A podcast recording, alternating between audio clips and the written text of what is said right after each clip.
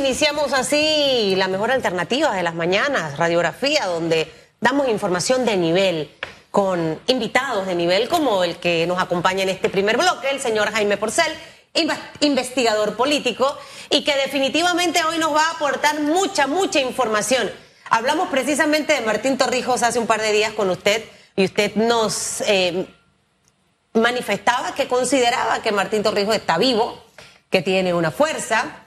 Eh, de hecho, ha sido uno de los presidentes que, mejor gobierno ha tenido, y no por tema de percepción, sino por tema de numerito, al ir a ver estadísticas de empleo, crecimiento, eh, nivel de endeudamiento y demás.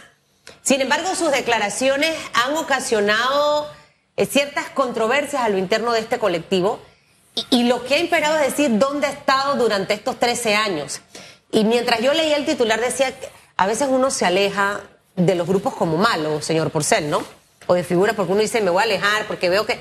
Pero a veces es un daño alejarse, a veces es un daño no participar, a veces es un daño, aunque no me tomen en cuenta, pero es desgastante tener que estar tratando como de entrar y entrar. Y hago toda esta... Preámbulo. Eh, sí, porque al final siento que es un tema que hay que analizarlo en, contexto, de una manera amplia. Pero me gustaría escuchar el suyo esta mañana, mm. eh, luego de esas declaraciones y lo que ha generado y si se merece o no el expresidente eh, el opinar de su colectivo político. Bueno, eh, buenos este, días. Buenos días. Este investigador político, como usted gusta llamarme, y como yo puedo aducir con idoneidad hacerlo, eh, no así politólogo, ni politicólogo, quien hace análisis político, ciertamente, con, pleno derecho, con pleno derecho. Eh, en realidad, la llegada de con bombos y, no muchos platillos, más bien con estridencias a la lead política del expresidente Torrijos, genera dos tipos de reacciones. Uno de aquellos, como Pineda, los diputados y Robinson, quienes aparecen así encogiéndose de hombre diciendo, ¿dónde estabas? Yo creía que te habías quedado en, República Dominicana, dice uno con mucha salsa y pimienta, ¿no? Eh, sin embargo, también me gustó, por ejemplo, a Cristiano Adames, quien dice, bienvenido, bienvenido, tú eres, tú, eres, tú eres hijo de nuestro líder. Ven y camina por las veredas. Le faltó añadir, como lo hago yo, le falta. Dice, ven, va. O sea, reintégrate, reintégrate. En política no hay odios ni amores que resistan la tentación del poder. No los hay, no los hay. Eh, de hecho, vimos al PRD aliándose con su antológico eh, adversario, el PDC, y llegaron ya ya en ese momento Partido Popular. Y llegaron, demócrata cristiano que llega, pues se transforma a, Partido Popular. Y llegan al poder, y llegan al poder. Eh, en otras instancias también se habló de posibles acercamientos. Yo recuerdo que en la época de Valladares eh, oí también de acercamientos entre el PRD y su antológico adversario histórico del partido, en ese momento paramañista, no, en ese momento arnulfista. ¿verdad? Eh, o sea que a mí no me extraña esa posibilidad de que ha estado hablando Vinicio Robinson, si bien la niega, si bien la niega el diputado Lando. Antes de entrar en ese, en ese detalle, lo que yo le preguntaba, eh, señor Porcel, acerca de que, por ejemplo, vemos a un Rubén Blake que, que no está en Panamá, pero que siempre sus comentarios generan mucho ruido en nuestro país. Ahora, un expresidente como Martín Torrijos, que algunos señalan que ha estado alejado del partido, que no ha estado con las bases, pero que cuestiona elementos que son cuestionables como el clientelismo y como la falta de conexión, pero que se le quita valor al no estar dentro del colectivo trabajando. Entonces, uno dice, y usted como investigador, para que me diga, es válido, estoy dentro, puedo hablar, pero si estoy fuera, y cuando digo fuera no es que no pertenezca, sino que me he mantenido alejado, quizás por las cosas que me han generado ruido, pero es válido escucharlo o no, porque es que siempre se demerita a alguien, ah, es que está fuera del país, ah, es que tú no estás aquí.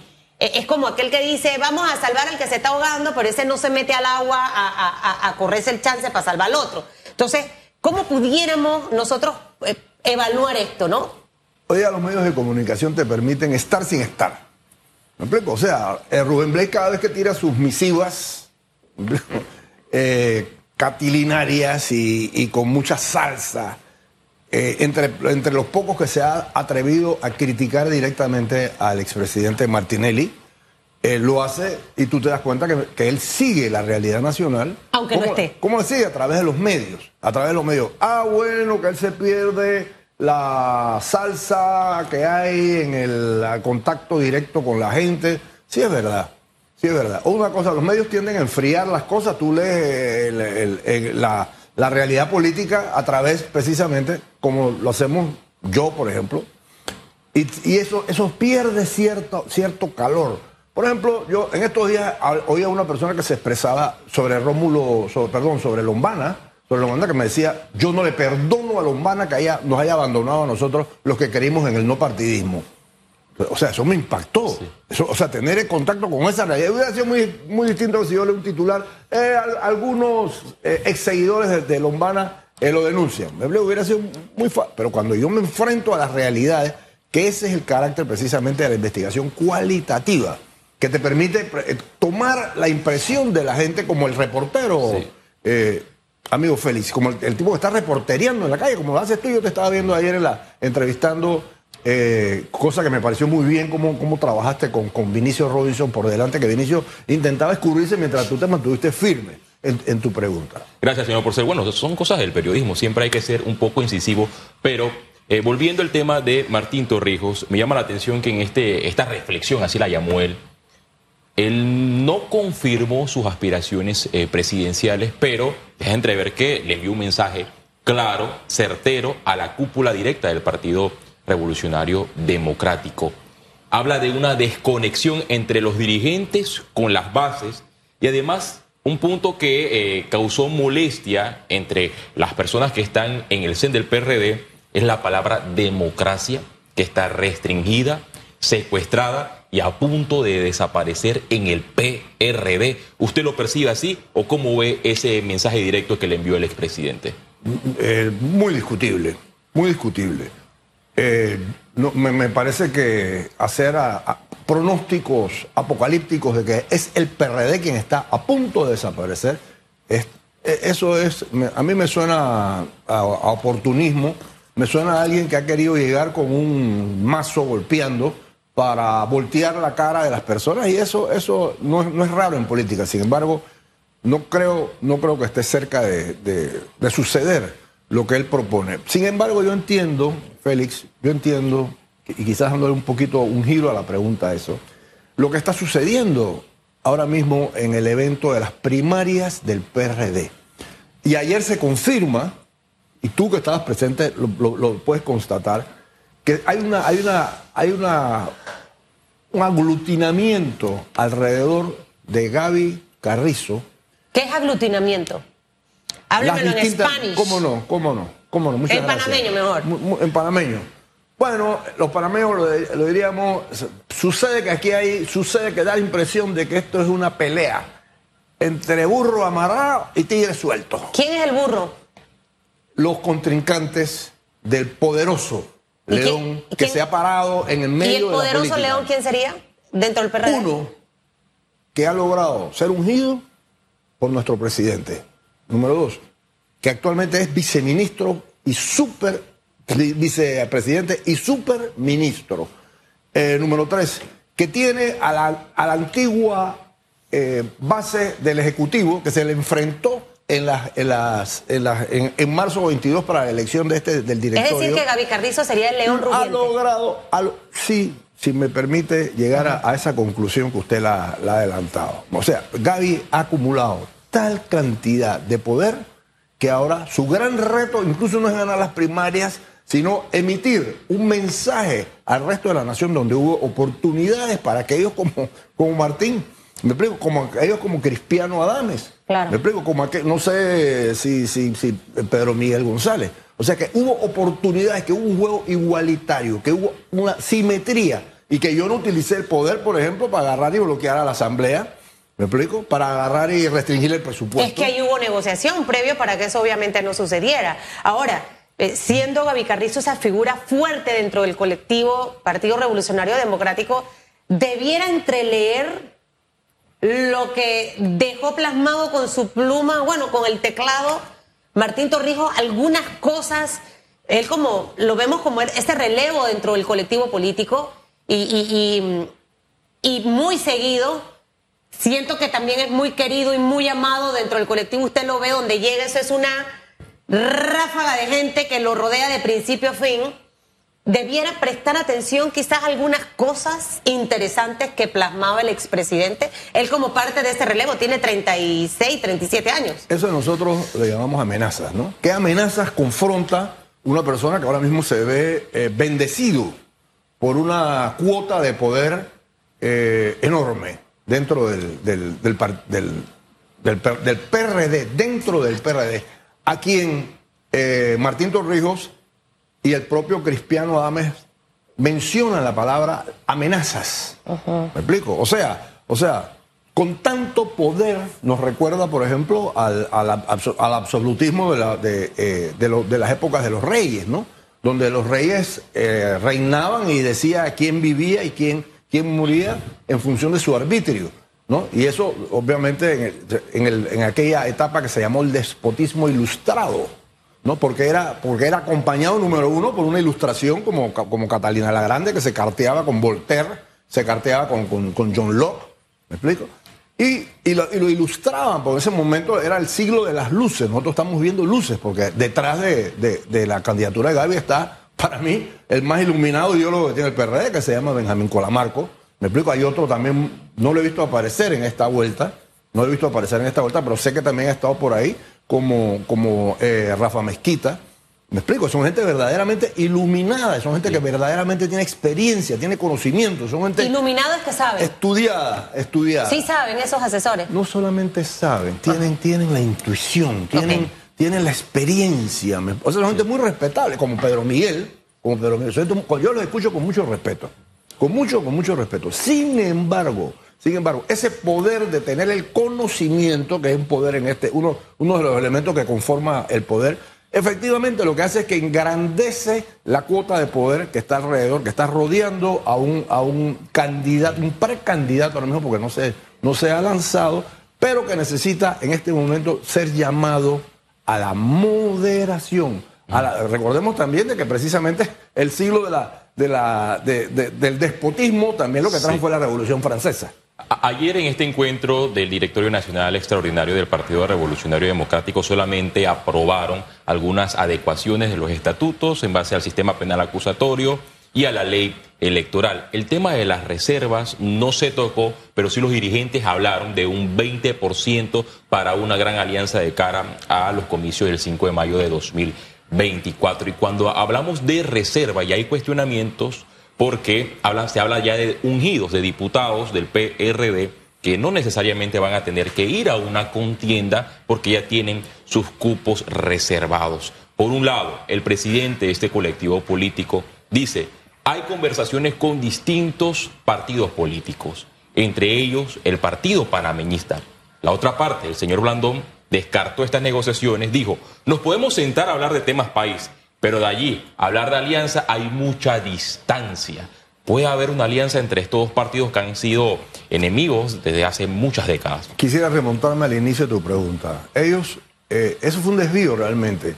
Porque de lo que están hablando es de lo, que permite el Tribunal Electoral, que es hasta el, hasta el 40%, y eso lo tomo de las mismas palabras que te dio a ti Vinicio ayer. Hasta el 40% de los puestos a, a elegir. Hasta, hasta.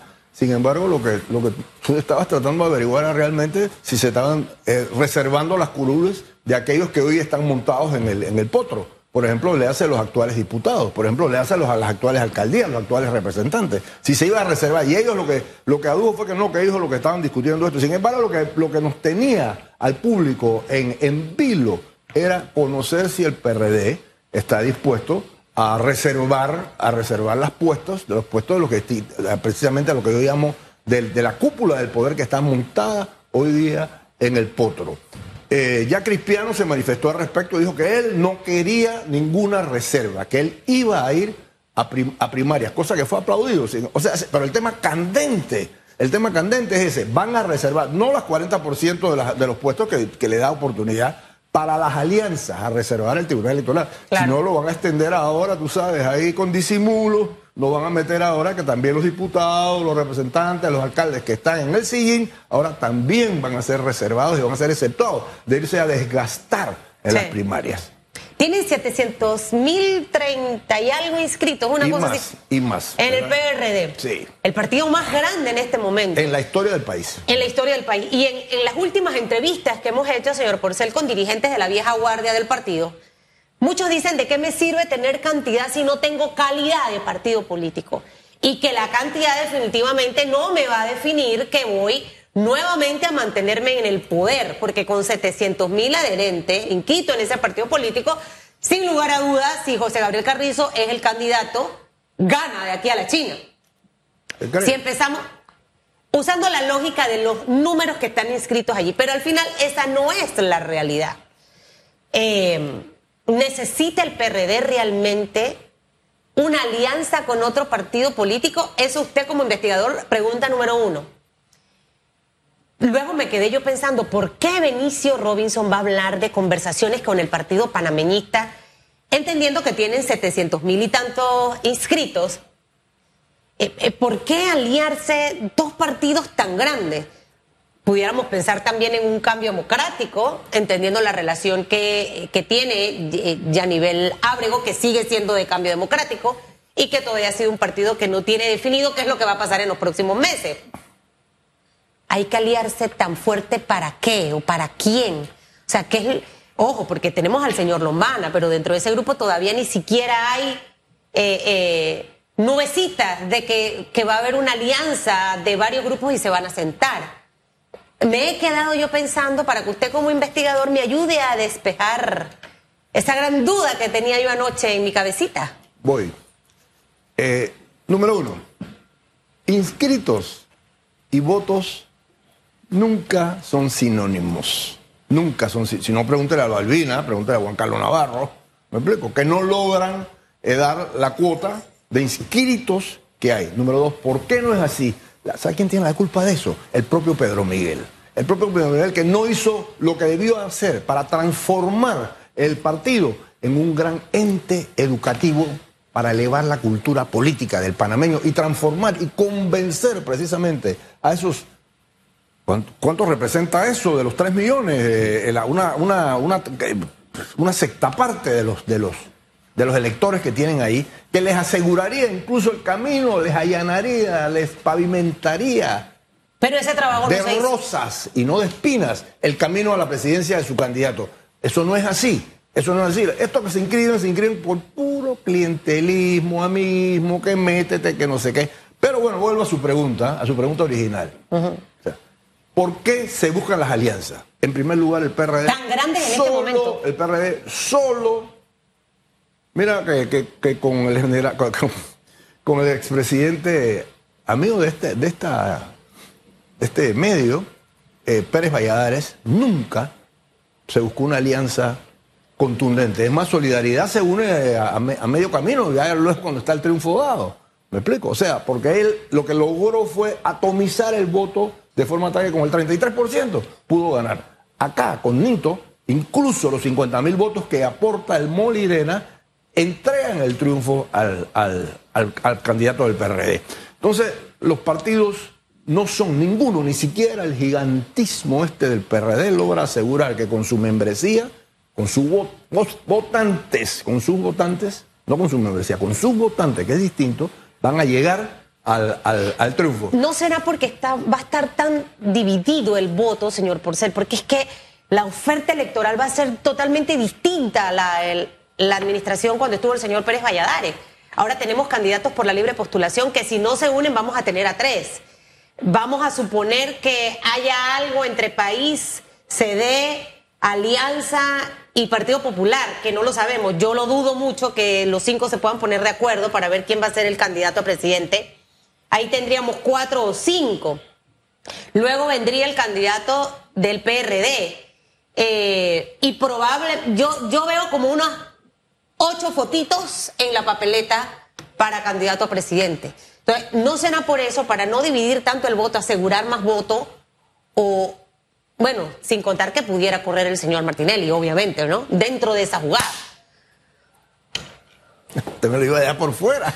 Usted me lo iba a dejar por no, fuera. No, no, lo estoy metiendo porque lo estoy metiendo, ¿no? Me explico, me explico. O sea, eh, yo, igual que usted, también veo una, una, una, una, plural número de candidatos, más, más de cinco, más de cinco.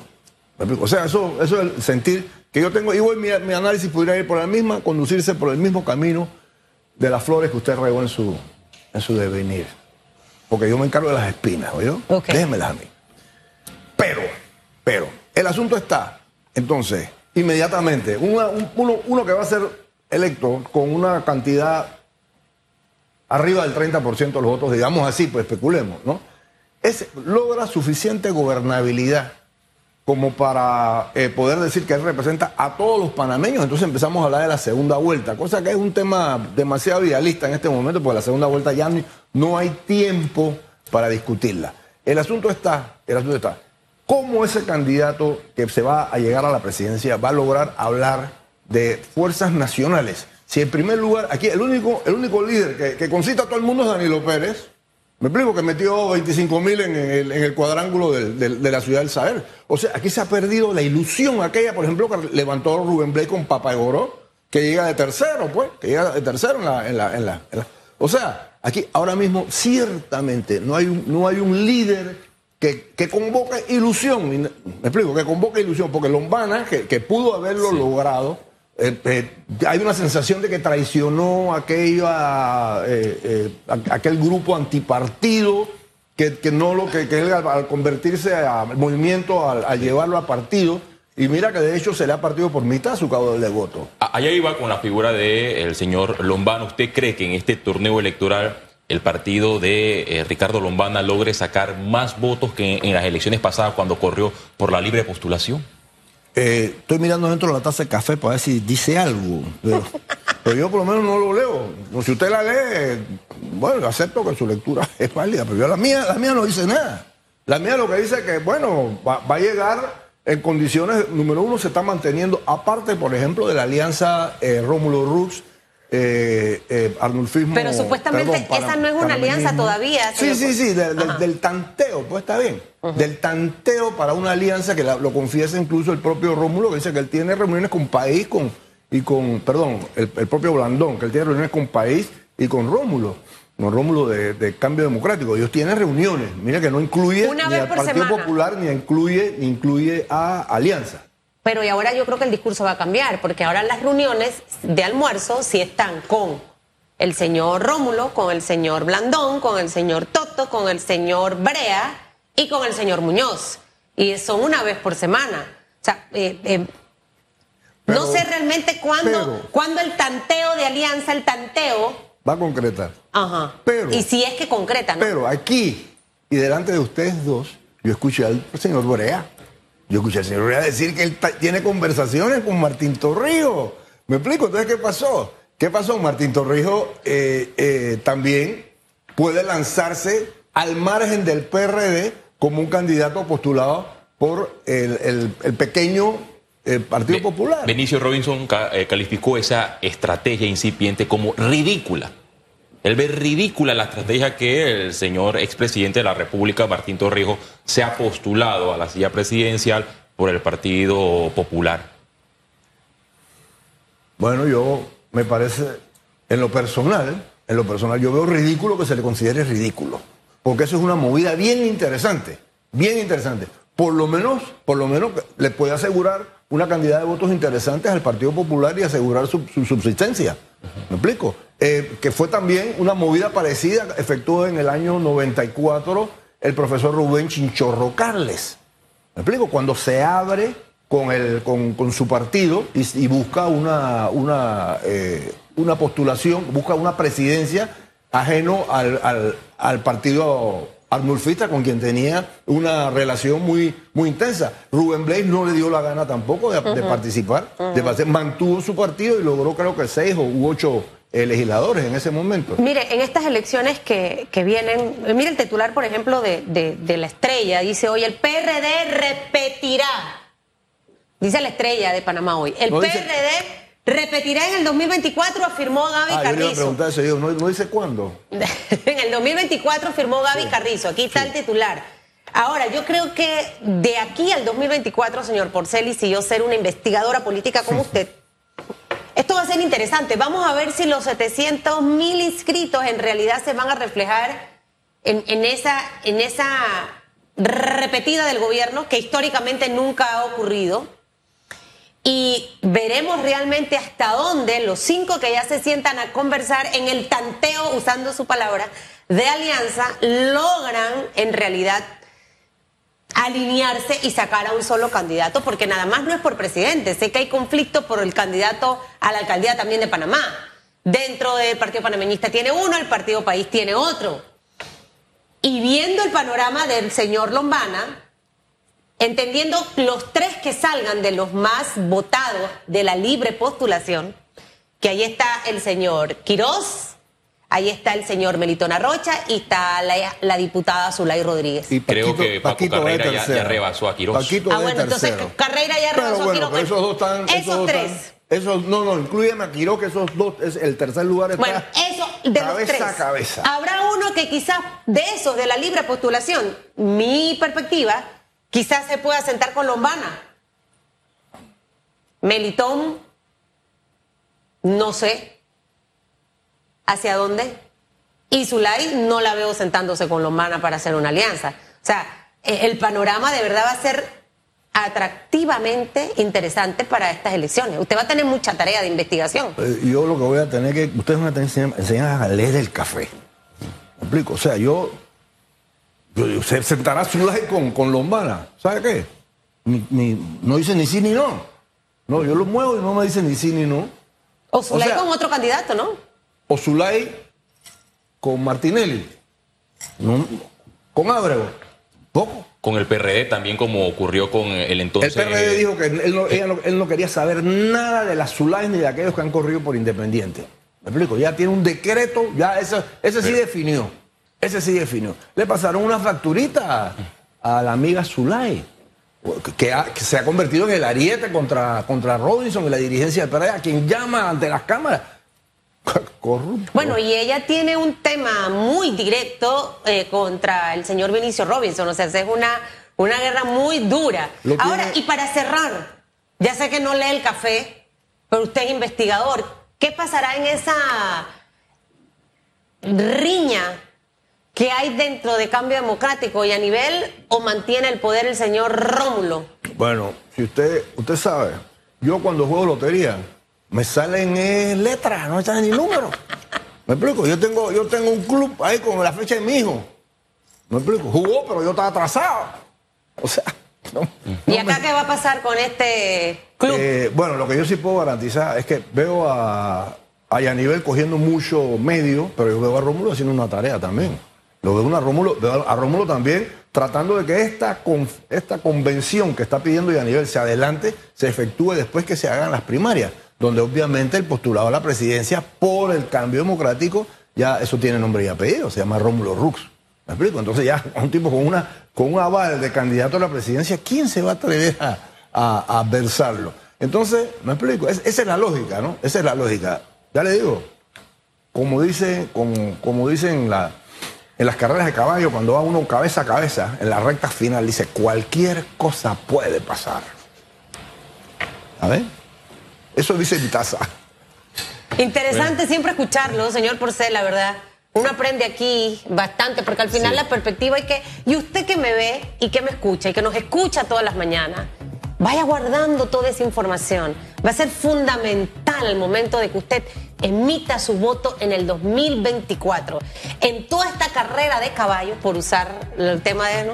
Esta- ana- analógicamente, toda esta carrera de caballos, usted vaya viendo el comportamiento de cada caballo mi querido Félix. El- Cada cosa que dice, cada cosa que hace y obviamente el back office o el backstage o el back, lo que está atrás de lo que dice sus acciones versus lo que habla. La política es un arte de buscar los consensos. Hoy hay figuras que quizás se odian, pero mañana esas figuras se dan un abrazo, se perdonan y se consolidan de cara a buscar un objetivo. Y es lo que ha ocurrido, no en Panamá, sino también en otros eh, países, cuando los opositores, cuando estas personas que tienen muchas rivalidades, nuevamente se sientan y dicen vamos a hacer algo, vamos a cumplirlo. Por eso es difícil eh, analizar el tema de la política y acertar lo que puede ocurrir el día él de no mañana. Es, él no es el maestro Galadini, el señor Porcel no va a poder saber eso. Lo que sí le digo es que, mire, en mi caso personal, yo para tomarme un vino me lo tomo con alguien familiar, con una persona que tenga confianza. Y si voy a hacer varias partellas, más todavía. Pero los políticos, usted lo ve que se toman vino, tragos, se meten en el jacuzzi y bailan típico juntos. 8 de la mañana, 9 minutos. ¿Le gustó el jacuzzi, ah? Yo vi una foto, yo vi una foto. Pausa yo vi una foto. En breve regresamos con más de Radiografía.